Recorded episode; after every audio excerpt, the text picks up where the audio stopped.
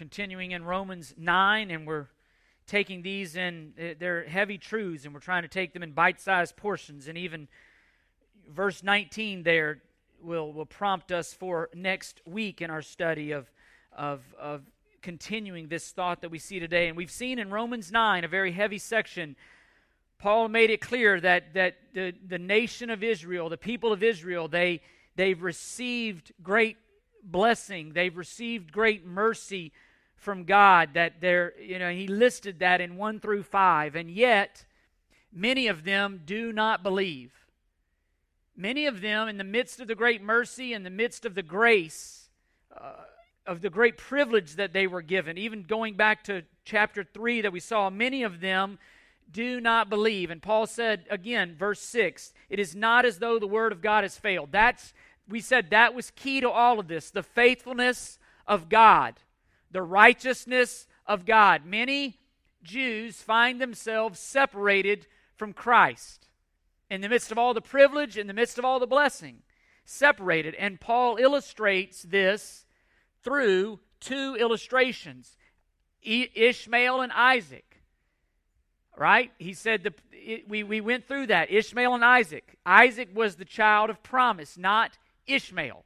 Ishmael reflected the, the flesh and trying to achieve God's promises through the flesh. And God rejected Ishmael in that sense, and was Isaac was the promised son. And then he uses the illustration of Esau and Jacob. And the difference there, we said, was again, even in the, the whole Abraham, Sarah, Hagar one could say, okay, of course God picked Isaac because of the whole Abraham Hagar thing. And so Paul shows another illustration of how, again, the people of, of Israel were divided in that sense through Jacob and Esau. And there you had Isaac marries Rebekah, and, and she gets pregnant, and there are two children in her womb.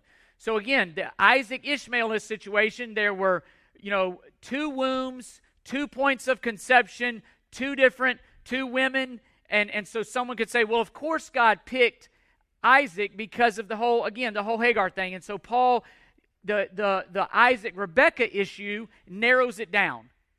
It eliminates that argument because you have one point of conception, one womb, two children in one womb, and yet God chooses Jacob and passes over Esau.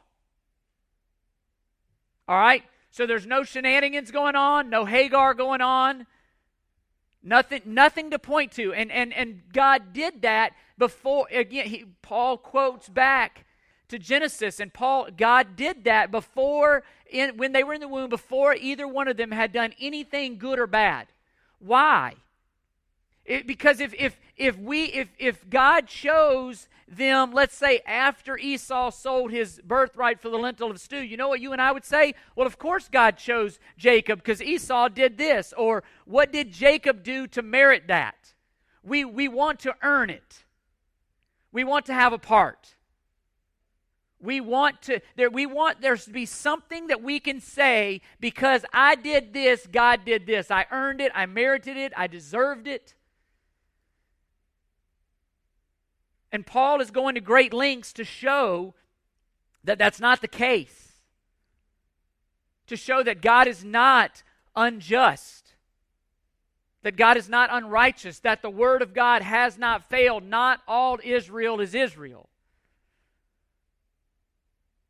And as soon as you read in verse 13, like we saw last week, Jacob I loved, Esau I hated, and, and the moment you hear that, in all of us, here's, here's what all of us think, and uh, we're, I promise you, that's not fair.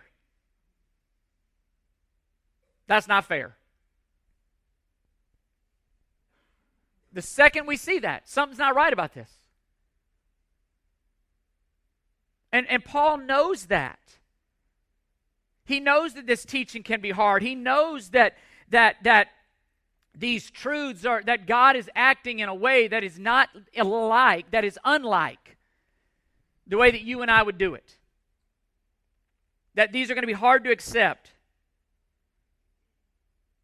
It, the moment we read that in our words, we say it doesn't seem fair. And really, that's what's at stake here God's righteousness The, the, again, going back to verse 6, has the word of God failed? Because if the word of God failed, then what he all the promises that he said in Romans 8, there's therefore no condemnation for those who are in Christ Jesus, that God is for us, not against us. And if God is for us, who can be against us? And and and if God if God did not spare his own son, how will he not also with him freely give us all things? If God failed, then how can we be certain that those promises are true?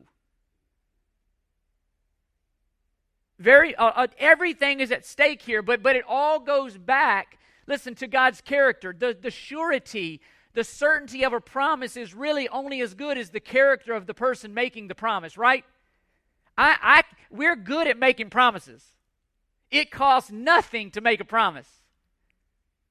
Where the rubber meets the road is do you keep your promise? My mouth can write checks all day that my bank account cannot back up, right? Listen, I'll tell you all day. Do I back it up? And that's what Paul is addressing here. The righteousness of God is at stake here. And, and really, that's always been the case. Even going back, we'll see in a moment, that is always, even in the gospel, the righteousness of God is what is, is, what is at stake. And so the main point that, that Paul is getting at here, you see it on your handouts to help us drill down, to keep it simple. Paul is battling through these, these issues, and he's knowing that no person can make a claim on God's mercy. Okay, no person can make a claim on God's mercy. God, being God, is free to offer this mercy to whomever he chooses, however he chooses. And again, that does not impugn his being just because God always acts for his glory and within his character. God is free to do whatever he wants to do in line with his character. He's free to make a way however he wants to make a way. He's free to pick Jacob and he's free to pass over Esau because he's God. And that's hard for us to accept. Because the moment, the moment we say this, it, it, it, it, it attacks our, it attacks us and, and everything that we think and the way that we think it would have been done. And so I want to break that reality down. I want to break that main point down today and, and through our passage and show what Paul is saying here because there are important applications, there are important implications to this being true. The, the first point that I want us to see here that we've got to get settled in our own minds and hearts is this no person can make a claim on God's mercy as if they deserve it. Nobody can make a claim on God's mercy as if they deserved it.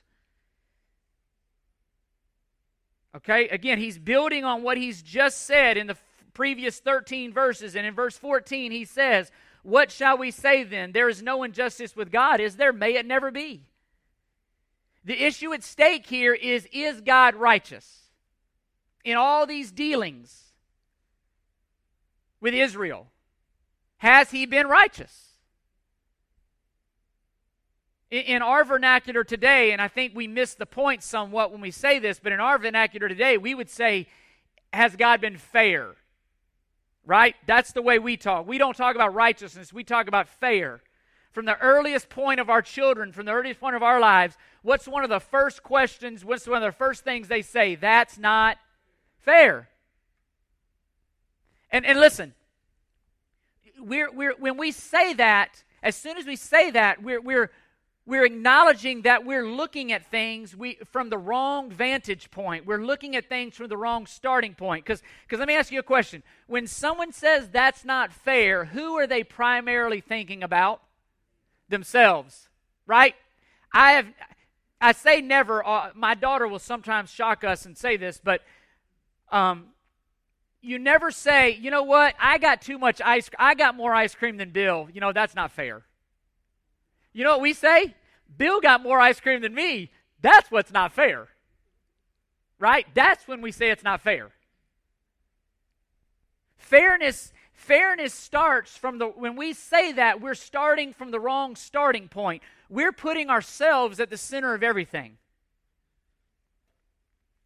No, nobody, again, nobody complains that they got too much of something. They complain that somebody else got more than them. And, and that's our natural starting point. We, we start and we initiate everything, we interpret everything from a vantage point that is focused on ourselves. And, and, listen, innate to all of us, due to our sin, you see it on the handout, is the belief that we're worthy of receiving mercy from God on some level, that we deserve it. We believe that we deserve mercy from God. We believe that we can make a claim. And when we do this, there are huge implications not only on us, but, but, but for God. And, and, and you, we've got to start from the right starting points. Because if we start, if, if I were, if you called me and you were lost and you said, Chris, I can't find my way to your house, what's the first question I would ask you? Where are you? It makes no difference if I say turn right on Woodville Lane if you're if you're at Dale Mabry and Fletcher. I got to know where you are. We, we got to start right. All the other instruction is pointless if we're not at the same starting point. And so, uh, as, as, you know, contradictory to our self worth, if you will, as it might be, we've got to start at the right starting point, even though it's going to paint an ugly picture of who we are without Christ. L- listen to Ephesians chapter 2. We've already seen it in Romans 3, but Paul, Paul, Paul paints this picture in Ephesians chapter 2, verses 1 through 3. Who we are outside of Christ. Okay? From the moment of conception, from birth, this is who we are apart from Christ. Listen, Paul says in Ephesians 2 1, you were dead in your trespasses and sins in which you formerly walked. Because he's writing Ephesians to believers, he's showing them who they were apart from Christ, according to the curse, course of this world, according to the prince of the power of the air, of the spirit that is now working in the sons of disobedience among them, we too all formerly lived in the lusts of our flesh, indulging the desires of the flesh and of the mind. Listen, and we were by nature children of wrath, even as the rest.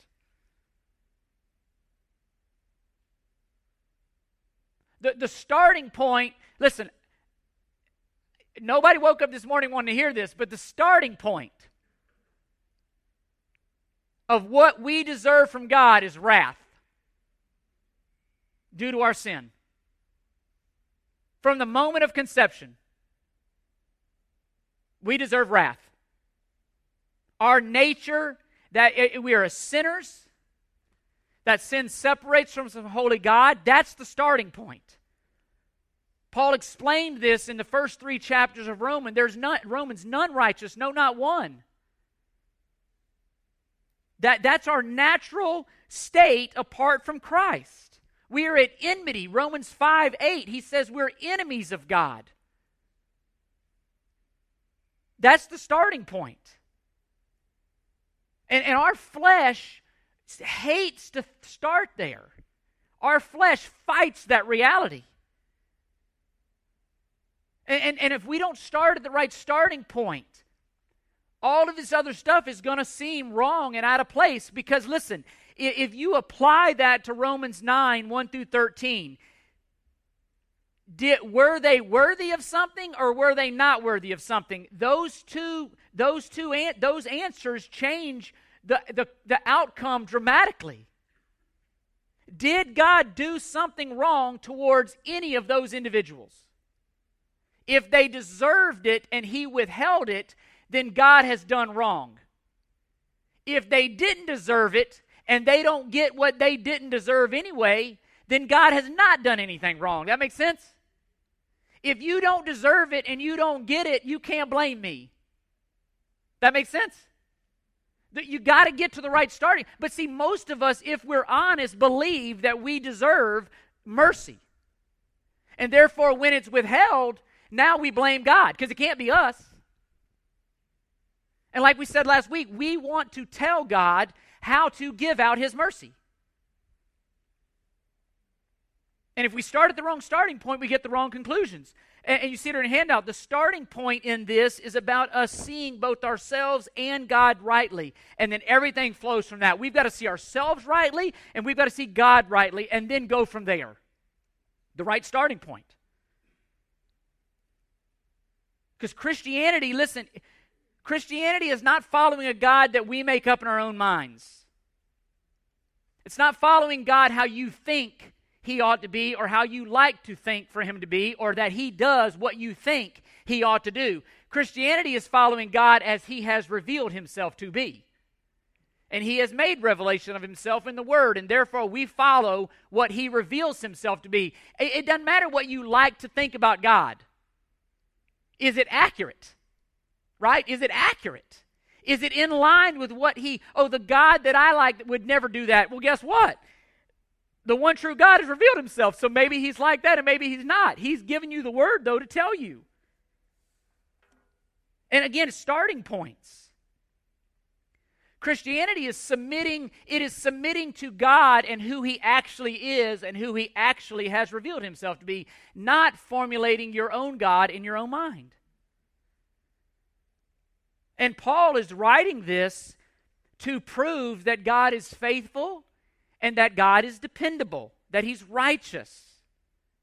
He's writing this to show that God is free to do with His mercy whatever He wants to do. And it will never result in Him being unfaithful.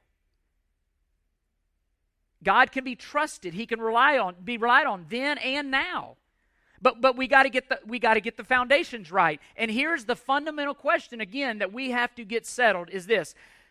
Does a sinner, that is all of us, does a sinner deserve any, apart from Christ, that's all of us, does a sinner deserve anything from God but wrath due their sin?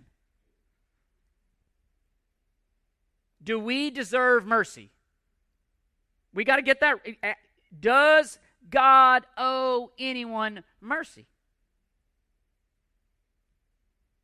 And so, like any other, again, like any other conversation, we got, we got to make sure we're right, we're working with the same definitions and the same understanding of words. So you see in your handout, mercy, again, you don't deserve it. It, it, you're getting something. We've got to acknowledge that we're getting God's mercy, namely here. And within God's mercy, all the other things flow. But here's the point we don't deserve it. We don't deserve it. Did, did, did Israel deserve all of those blessings that Romans 9, 1 through 5 explain? No. That was mercy. Did, it, did Isaac deserve to, be, to have the blessing fall on him? No, that was mercy. Did Jacob? No. That meaning they didn't do anything to warrant it. God simply did it. They did not deserve it. We don't deserve God's mercy. We deserve wrath. And yet God has graciously made a way for that wrath to be to be rightly dealt with in Jesus Christ and not fall on you and I, but it was undeserved. Right? And if you go back to Romans 4, Paul dealt with this in Romans 4. If you go back to chapter 4, verses 4 and 5, he says in verse 3 Abraham believed God and it was credited to him as righteousness. And again, he says, To the one who works, his wage is not credited as a favor, but what is due. But to the one who does not work, but believes in him who justifies the ungodly, his faith is credited as righteousness. It's either one or the other. It's either warranted or it's not. It's either a wage or it's mercy, right? Every two weeks, when the when when the church at Odessa makes a deposit into my account, you don't say, "Oh man, they are so merciful." No, we agreed. You work for two weeks, you get a paycheck. It's not mercy.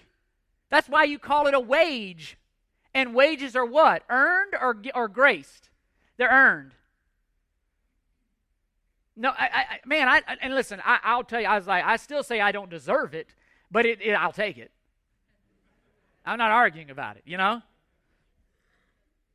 But, but even going back, listen, even going back to Ephesians 2, And here you see this. You hear what you see. I, I'd say this to make this point. If you go back to Ephesians 2, we read verses 1 through 3. Start in verse 4. Where 1 through 3 tells who we were apart from Christ, by nature children of wrath. But look at verse 4. But God. Those are always awesome statements in the Bible. Amen. But God. Being rich in what? Mercy. Everything else flowed from that. It doesn't say, but you being worthy, but you deserve. No, no, but God being rich in mercy. Listen to what it says. Because of his great love with which he loved us, again, flowing out of mercy, even when we were dead in our transgressions, made us alive together with Christ. By grace you have been saved and raised him and raised us up with him and seated us with him in the heavenly places, so that in the ages to come he might show the surpassing riches of his grace and kindness towards us in Jesus Christ. For by grace you have been saved through faith, and not of yourselves. It is a gift of God. It's merciful not as a result of works, so that no one would boast. Again, undeserved. God, God had to intervene. And you see it on your handout. Paul's point is if God doesn't owe anyone mercy and they don't receive mercy, they don't receive what they didn't deserve, then God is not unjust. That makes sense? If you don't deserve it and you don't get it, you can't say that God was unjust. Right? And, and, this has huge implications. God has crucified his son on a cross. He has offered to salvation for whosoever would call upon the name of the Lord shall be saved. If you don't receive the gift, if you don't receive the mercy, you can't, you can't blame God. That makes sense? You can't blame God. And again, right questions. You see it on your, your, your handout there to calibrate ourselves. Does God, uh, you have to ask yourself this question and think about the answer. Does God owe anyone mercy? That's going to be, a, uh, how you answer that is going to be a big deal. If, and then secondarily, if God does not owe mercy to anyone, then can God offer mercy however he sees fit? Right?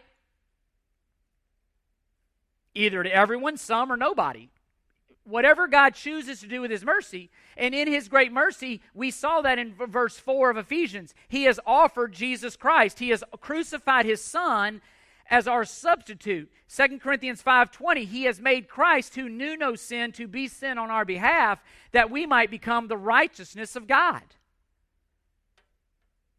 God has mercifully made a way for our sin to be dealt with righteously. If you don't receive that, you can't blame God.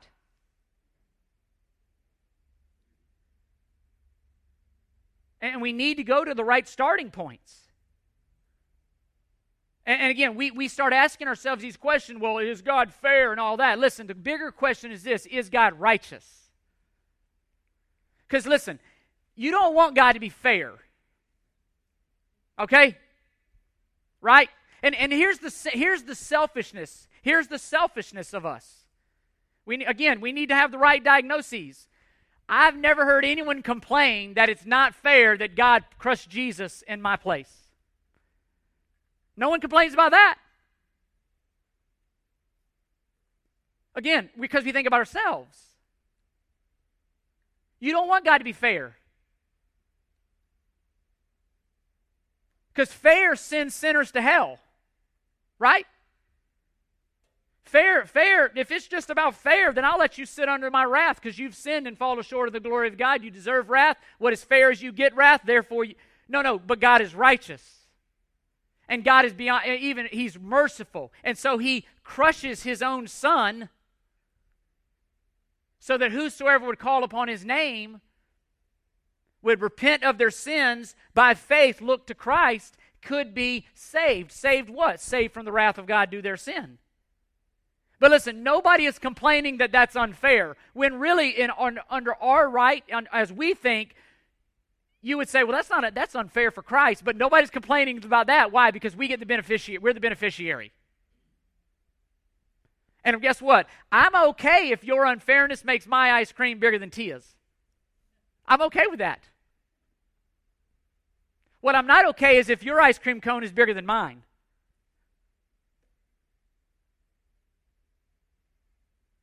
And we've got to get past that. We, we've got to get to the right starting points. We, we've got to stop making ourselves central to everything. And, and, fair, again, fair doesn't put Christ on a cross as a sin substitute and then offer grace to his enemies worthy of, who are worthy of death. And, and you see it on a handout. Mercy does that, not fairness. And you see there, Paul defends God's grace. He defends God in the face of the question of fairness by emphasizing God's righteous mercy. And that's strange to us, but it's really brilliant as we dig down here. And, it, and what it tells us is that God is saving sinners not based on fairness, but out of mercy.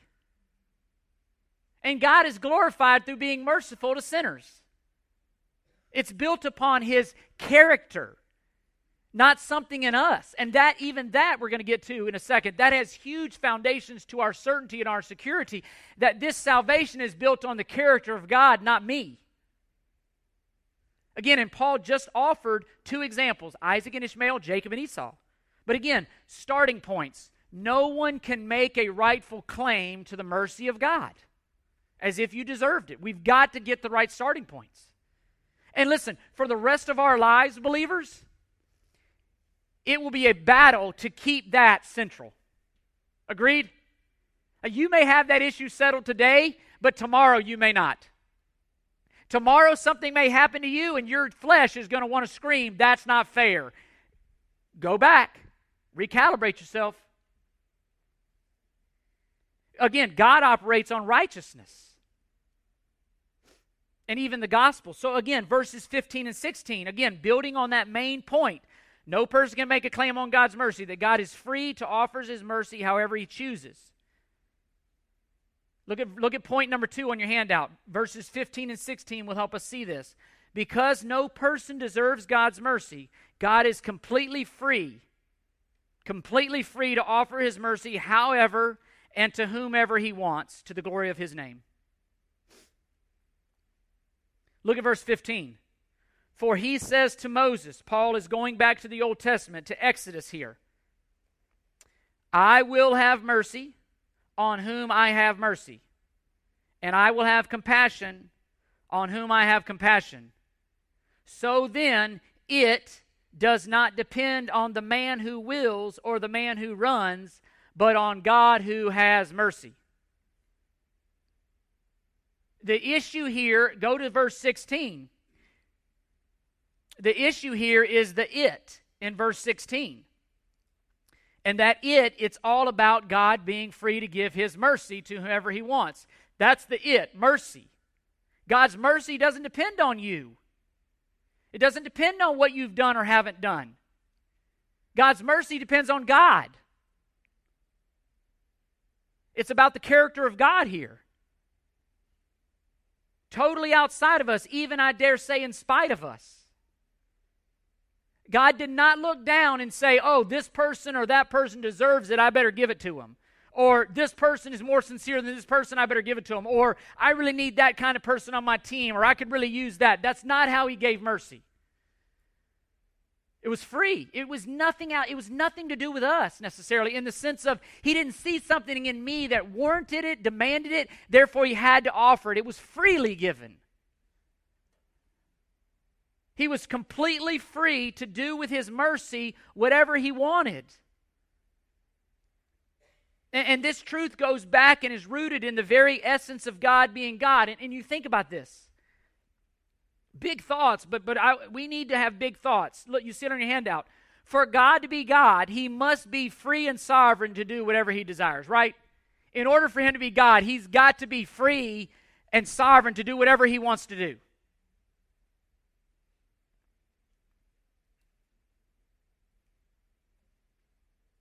And, and all of this goes back to and exposes the glory of God.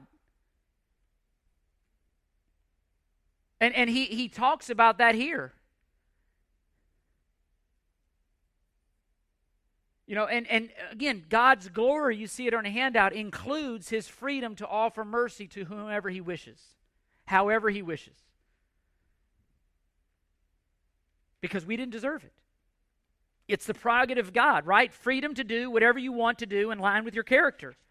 And we hear that even in our day. Someone may have a God complex, complex, or you tell somebody, don't play God. When do you say that? When they're trying to run the universe. When they're doing things how they want to do it. And, and receiving God's mercy doesn't depend on anything a person will or does or has or hasn't done, but on God alone. And, but that doesn't mean here, here's what here's what Paul gets at. Simply because God is free to give it however he wants to give it, however he designs, and he has designed it through Christ and through faith in Christ. Listen, we got to realize that it doesn't mean that God is willy nilly or haphazard about how he gives mercy. God's not up there going eeny, meeny, miny, mo. There's a reason behind God doing what he does. There's a reason behind how he has bestowed mercy. But it and just because God is free to do it doesn't mean that he has no rhyme or reasons behind how he does it. And you see it on your handout. God's bestowal of mercy, free as it was, was not random or without purpose, but it was aimed at his glory. Aimed at his glory.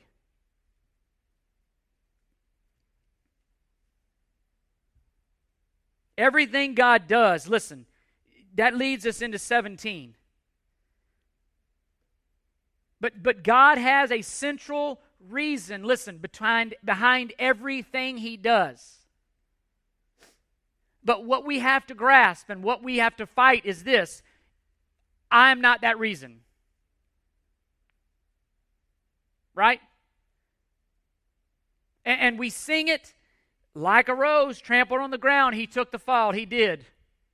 Listen, don't think for one second he thought of you above all. Right? Even in our songs, we put us preeminent. We take God's glory, set it aside, and we're so arrogant to put ourselves in place of God's glory. And we sing about it.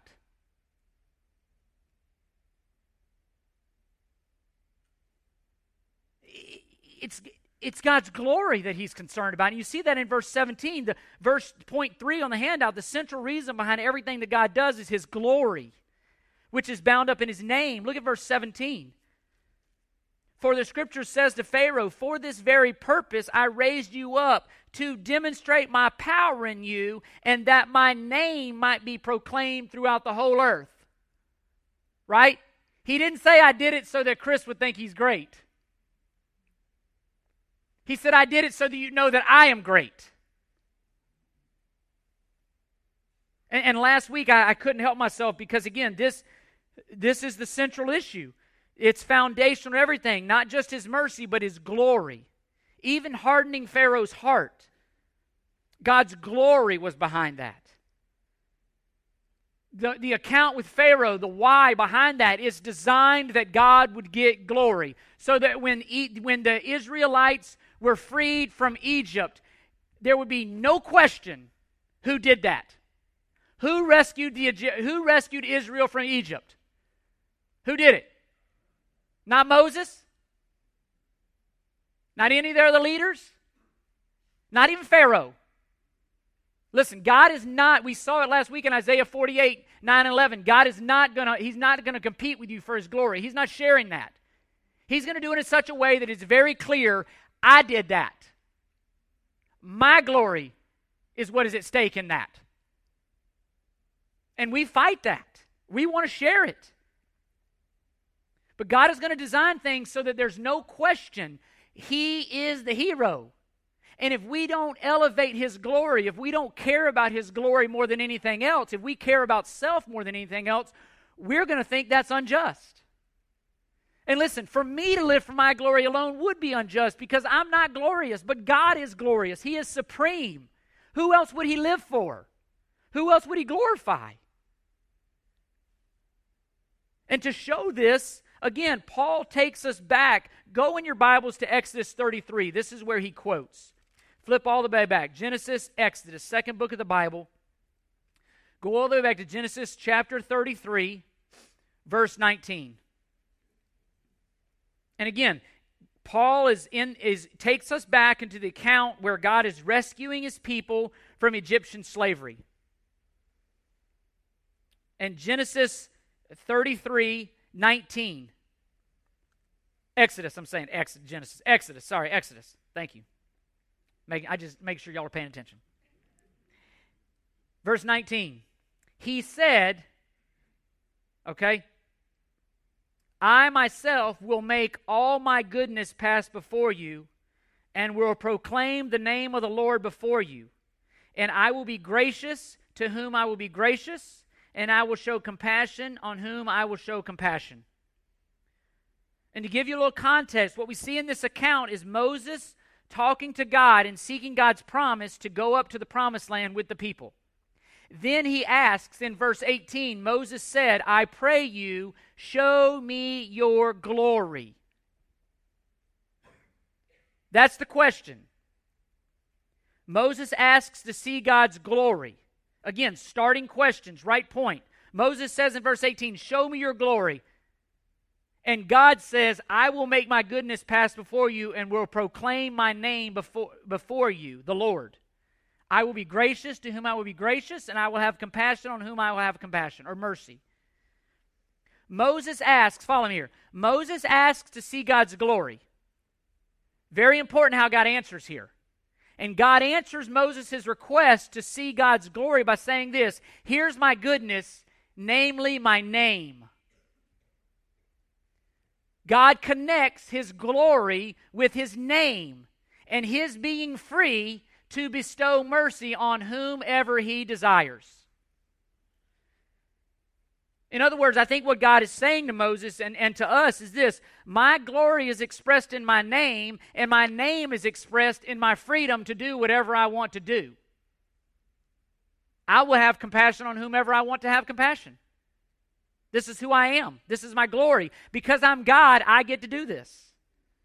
The very essence of God consists of Him being free to do that. And His name, His glory, is wrapped up in that. And, and, you see, you see this as well in, in Exodus 3, all the way back to 14, when Moses says, Who should I tell them sent me? And what does God say? I am. Tell them I am sent you. He says, Tell Israel, I am sent you. Again, God explains his name here as I am who I am. And in Exodus 39, 33 19, he explains his name as I will have mercy on whom I have mercy, and I will have compassion on whom I have compassion. The structure there in those two are the same, and the meaning is expanded. God's name, listen, is the essence of his glory and he is free to do whatever he wants to do. And he will do things in order that his name is lifted high. And, and, you see it on your handout. The, the point there, what he's showing Moses and what he's telling us, is that God is absolutely self existent and absolutely self determining, meaning he's free to do whatever he wants to do. He gets to do whatever he wants to do.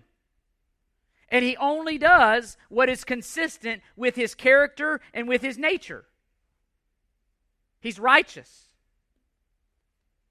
God exists freely without cause or control from anyone else, anything outside. And, and again, it's ultimately what he's concerned with. He is free to do whatever he wants to do for his glory. And there's an example of this in John 9. And in John 9, there is a man, and again, because if, if, if, God's glory is not preeminent, even what we see in John 9, we're going to say that's not fair. That's not right. In John 9, you have the man born blind. And, and, and, and the story goes like this They come to this man, he's blind. He's been blind for whatever 15, 20, 25 years, who knows, a long time. They come to this man and they say, Who sinned that this man was born blind? Did his mama sin? Did his daddy sin? Did he sin? They, they immediately see you see how we think. They immediately thought the result had to be due to something we did. right? We're ultimately in control here. So we think. And what does God, what does Jesus say? Nobody sinned. You know he says? This man was born blind so that at this very moment I could give him sight and my father would be what? Is that fair? Is it fair that somebody would be born blind and be blind for 20, 25 years simply so at one moment in time God would be glorified in giving him sight? Listen, if this world and this universe is all about me, then you say it ain't fair. But if we exist to give glory to God and nothing else is worthy of getting glory but God, all of a sudden, fair don't seem to be the right question. That dude was privileged to be used by God to get glory. But if we don't start at the right starting point, we say that's not fair. You know why? Because we think we deserve to be born without any problems.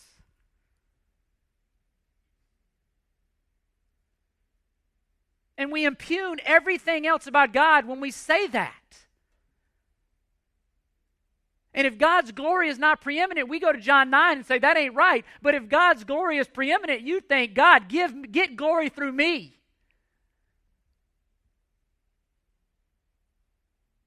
And that's the challenge for all of us. Nothing, nothing inside that man, nothing outside that man dictated what God would do. God dictated what he would do for his own glory.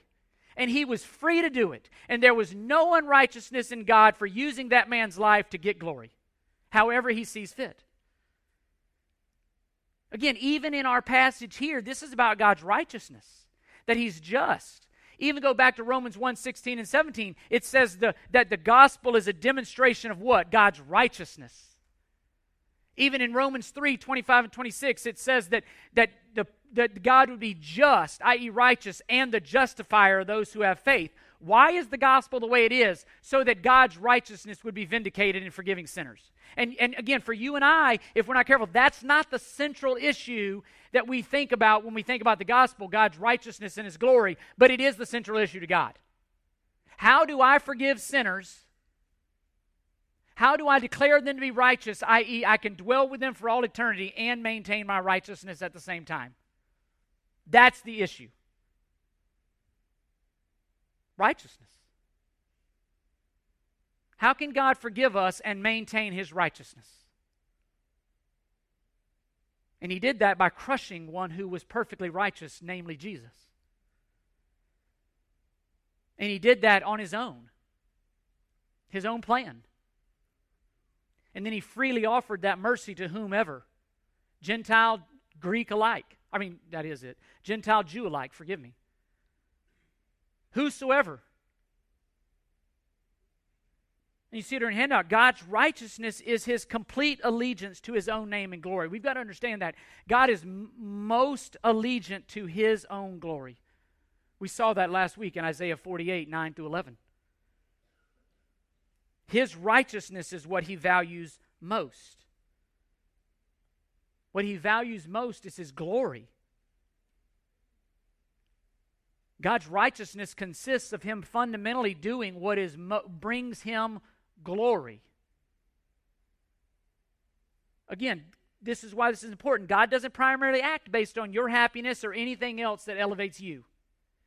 We're not central. God's name is central, His glory is central. And God is free to do whatever He wants to do with us. We'll see it next week. He's free as the potter to do whatever He wants with the clay. We don't get to tell God how to get, how to get glory. He alone, because again, listen, I can't even manage my own home half the time sometimes. Right? It, I can't, I can't control those jokers. I need God.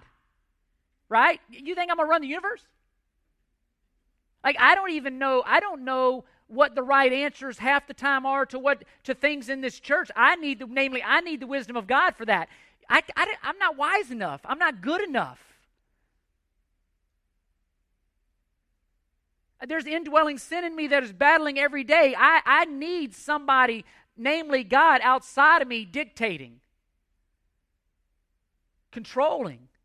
Not, not killing human, not, not, again, not killing responsibility.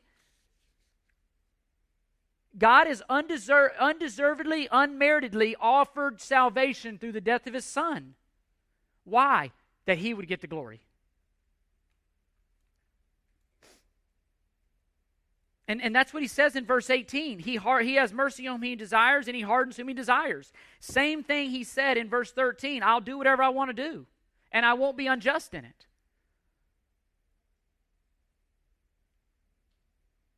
And so, the application, real quickly here, why this matters. And again, in the whole context of this,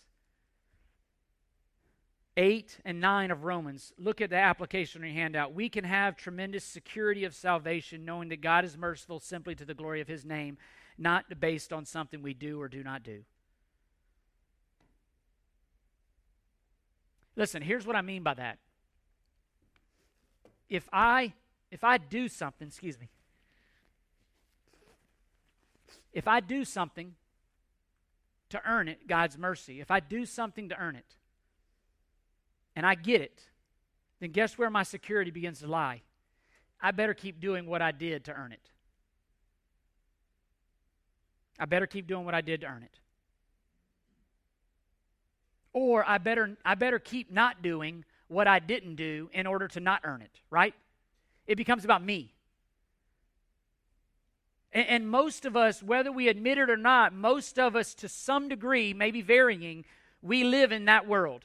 And that's why we lack security. That's why we, we, we lack certainty. We lack what the gospel really offers. We think that God's love and mercy came to us and are due based on something we did or did not do.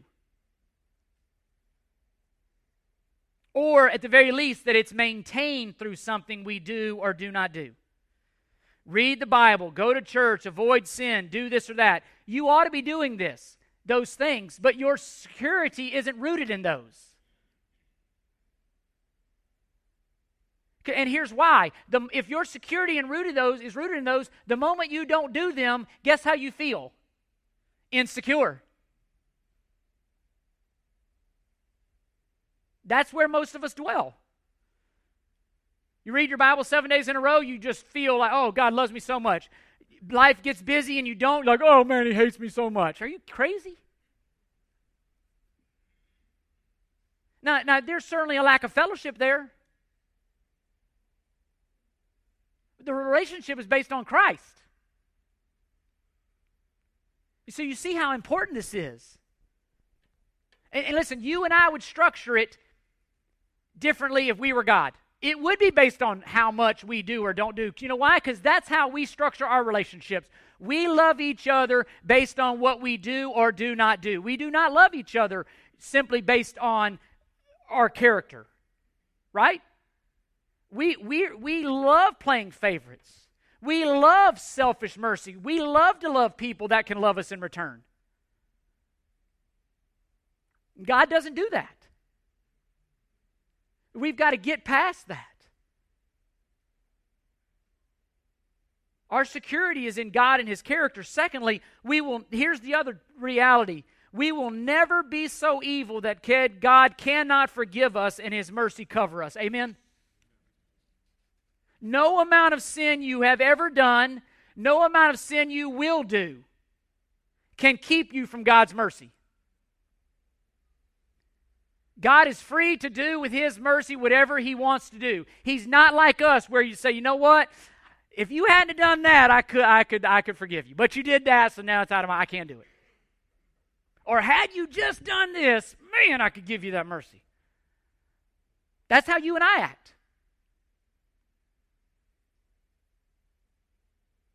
Your past record of sin, listen, is no hindrance to God saving you. Call on the name of the Lord Jesus and you will be saved. God is gracious, for if you ask forgiveness, you get forgiveness. God's free to do that. That's we saw this in Romans 5:20 where sin abounds, grace much more abounds. If it's not up to God, then you can't say that. But if it's up to God, he's free to do with his mercy whatever he wants to do.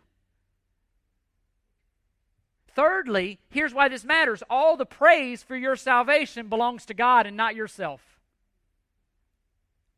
You were made to glorify God even in your salvation. All praise be to God.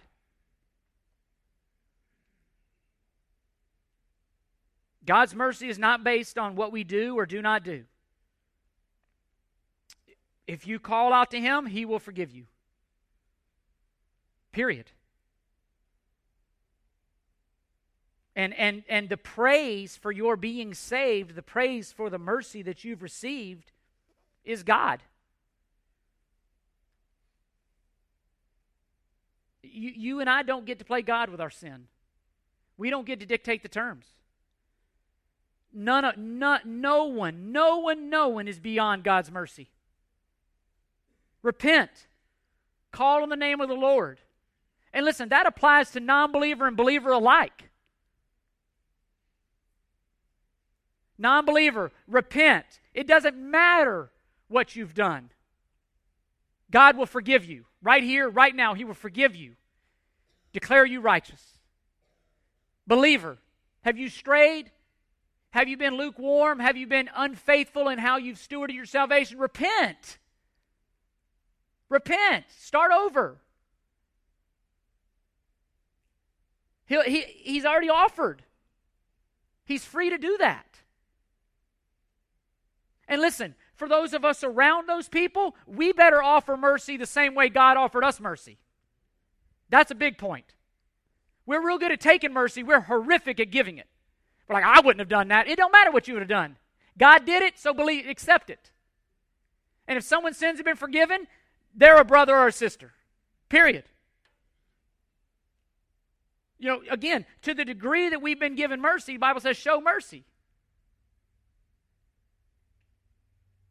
Lastly, we exist, we exist, our true joy is found to glorify our Savior for his mercy and grace.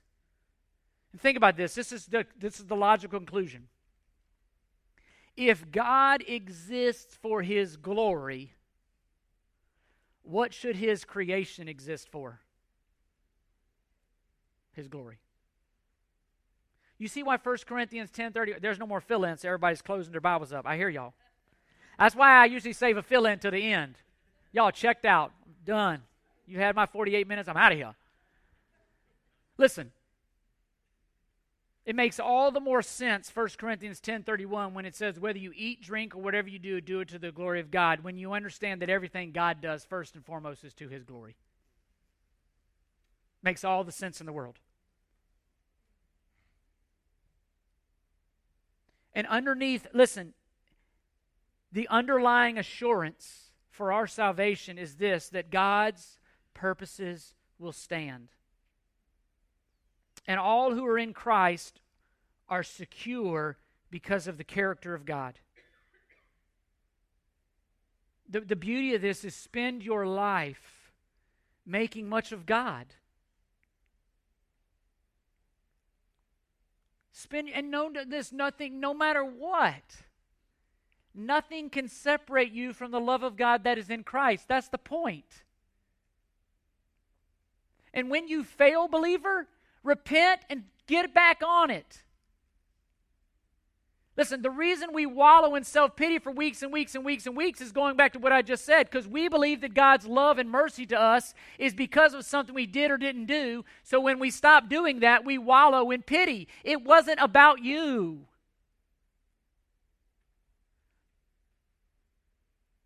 All of us are going to fall short, even as believers. Repent and get back after it. Again, God has freely chosen to offer us mercy through the death, burial, and resurrection of Christ. Accept that. Believe that. And live for that. Live in that security. We ought to be bold as lions to go out and do anything and everything possible to bring God glory, knowing that nothing can separate us from life from Christ. Nothing. That even if we're persecuted, you know what Matthew 5 12 says? God's glorified even in that. And we're we're we are.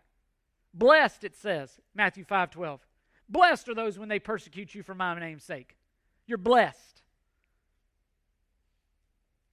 I, I pray that we would be a church that, that, again, lives for the glory of God. We exist not about ourselves, not what makes us comfortable, not what makes us happy, what makes God look awesome. No matter what. And that's a scary thing to say. No matter what, because I don't know what that what is. But, but I pray that no matter what, no matter what, I'd be satisfied if God was glorified.